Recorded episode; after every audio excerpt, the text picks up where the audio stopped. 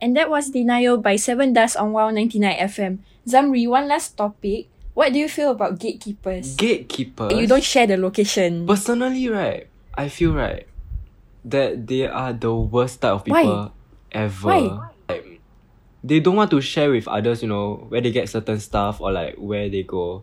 Like, we're not allowed to have something that they originally have, and like we're not allowed to watch something after them. You know what I mean? But like, have I ever gatekeep though? Yeah.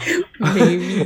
yeah, of course, of course. But what's your I reason? gatekeep, like not to the extent where like I'm very rude to others, you know. So like ah, true.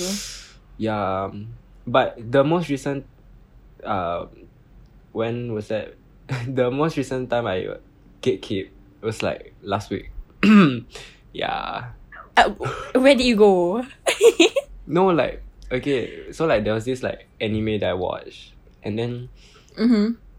like it's like damn good it's like damn good and like people want to like know what is it and like i don't Then want you never share. yeah i don't want to share because like LOL. because like it's like also my childhood anime you know True. yeah so like what about you Uh, so I personally feel that there is no right or wrong for gatekeeping ah, because let's say for example, uh, there was a trending place which is near Marina Bay. I don't know if you have heard it ah, yeah but yeah, yeah i heard since someone yeah, since someone posted and shared about the location right, then it influenced others to visit the place.